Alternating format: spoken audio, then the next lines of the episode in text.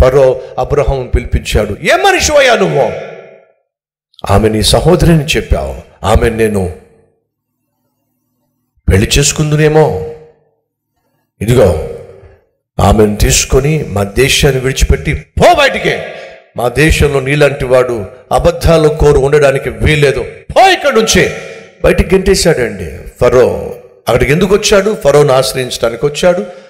కరువు కాలంలో ప్రశాంతంగా జీవించడానికి వచ్చాడు కానీ ఏం జరిగింది? తాను చేసిన అబద్ధం తనను బ్రతికిస్తుంది అనుకుంటే తీరా అదే అబద్ధమో? అక్కడ బ్రతకకుండా అబ్రహామును గెంటి పడేసింది. అబద్ధమో? అడ్రస్ లేకుండా చేసేస్తుంది. జాగ్రత్త సహోదరి సహోదరులు తాత్కాలికంగా అబద్ధం నీకున్న కష్టాన్ని తీర్చినట్టుగా కనిపిస్తుంది కానీ దీర్ఘకాలంగా ఆ అబద్ధము నీ జీవితంలో అపాయాన్ని తీరని ఆపదను మిగులుస్తుందని మర్చిపోకండి.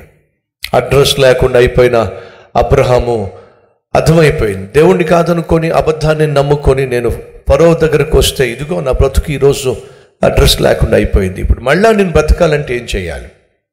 నా కుటుంబాన్ని కట్టుకొని దేవుడిచ్చే వాగ్దానాన్ని పొందుకోవాలంటే నేను ఏం చేయాలి? ఏం చేయాలి? తప్పు తెలుసుకొని బుద్ధి తెచ్చుకొని ఎక్కడైతే దేవుణ్ణి విడిచిపెట్టేశానో అక్కడికి వెళ్ళే ఆయన పాదాల మీద పడితే దేవుడు కనికరిస్తాడు. ఏం చేశాడు? పదమూడు అధ్యాయం నాలుగో వచ్చిన చదువుతున్నాను రండి. తాను మొదట బలిపీఠమును కట్టిన చోట చేరెనో. అబ్రహాము ఏంటట? మొదట బలిపీఠమును కట్టిన చోట చేరెను. అక్కడ అబ్రహాము యహోవా నామమున ప్రార్థన చేశాను. ఎక్కడైతే గతంలో బలిపీఠం కట్టాడో ఎక్కడైతే దేవునికి ప్రార్థన చేశాడో మళ్ళీ అక్కడికే వచ్చేసాడండి అక్కడి నుంచే కదా ఫరో దగ్గరికి వెళ్ళింది. ఫరో దగ్గర నుంచి మళ్ళీ అక్కడికి వచ్చేసాడు ఎక్కడికి? దారి తప్పిన స్థలానికి. సహోదరి సహోదరులు దయచేసి వెనక్కి వచ్చేసేయండి. దారి తప్పావేమో? అబద్ధాన్ని నమ్ముకొని అపవిత్రమైన అలవాటును నమ్ముకొని అపవిత్రమైన బంధాన్ని నమ్ముకొని అపవిత్రమైన సంపాదనను నమ్ముకొని అపవిత్రమైనటువంటి ఉద్యోగాన్ని నమ్ముకొని నువ్వు దేవునికి దూరం అయిపోయావేమో దయచేసి విను ప్రమాదం పొంచి ఉంది.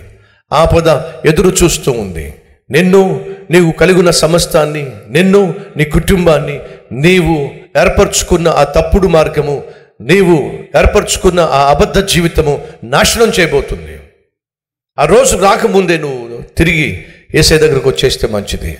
అబ్రహాము దేవుని దగ్గరకు వచ్చేసాడు పశ్చాత్తాపడ్డాడు. నాయన కష్టం వచ్చినప్పుడు నీ దగ్గరకు వచ్చి కష్టం చెప్పుకోవాలి కానీ నేను ఫరో దగ్గరికి వెళ్ళాను. అక్కడికి వెళ్ళి నీ మీద ఆధారపడడానికి బదులుగా అబద్ధం మీద ఆధారపడ్డాను. ఆ అబద్ధం కాస్త అవమానం తీసుకొచ్చింది ఆపదను తీసుకొచ్చింది నన్ను అనాథగా అడ్రస్ లేకుండా మార్చేసింది. నువ్వు దయ తలుస్తావని కనికరిస్తావని మళ్ళా నీ పాదాల మీద పడుతున్నానయ్యా.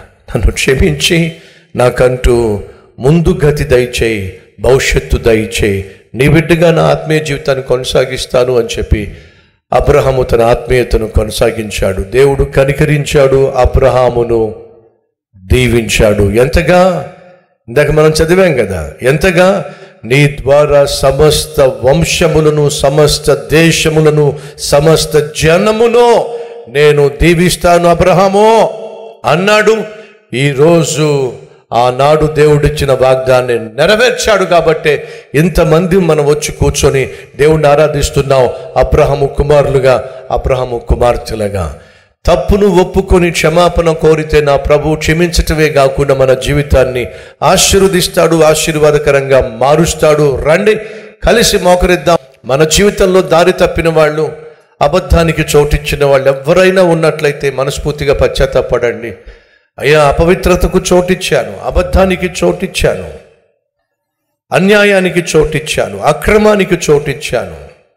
నన్ను క్షమించు నాయన. కష్టాల గుండా వెళుతున్నా సమస్యల గుండా వెళుతున్నా అవమానం గుండా వెళుతున్నా చేసిన తప్పులను బట్టి నాయన నష్టాలు కొని తెచ్చుకున్నాను నన్ను క్షమించి నన్ను అంగీకరించి నాకంటూ మరొక మంచి మార్గాన్ని తెరువు నాయన భవిష్యత్తు నువ్వు నాయన ప్రార్థన చేద్దామా? రండి ప్రార్థన చేద్దాం.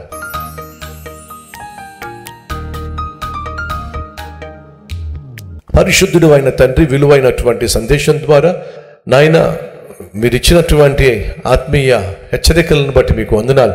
విన్న వాక్యాన్ని మర్చిపోక వాక్యానుసారంగా జీవించే కృప మాకు దయచేయమని ఈ వారమంతా మాకు తోడుగా ఉండండి. అంతేకాకుండా ఈరోజు నుండి నాయన రాబోయే ఆదివారం వరకు మేము చేసే ప్రతి పనిని ప్రయాణాన్ని ప్రయత్నాన్ని పరిచర్యను అత్యధికంగా దీవించమని మాకు వ్యతిరేకంగా నియమించబడిన ఏ ఆయుధం వర్ధిల్లకుండా జయకరమైన జీవితం మీకు ప్రసాదించమని నిన్ను సేవించే భాగ్యాన్ని ఇవ్వమని ఇక మీదట మా నోటి నుండి అబద్ధము రాకుండా సహాయం చేయమని. ఏ సునామం పేరట్టు వేడుకుంటున్నాం తండ్రి.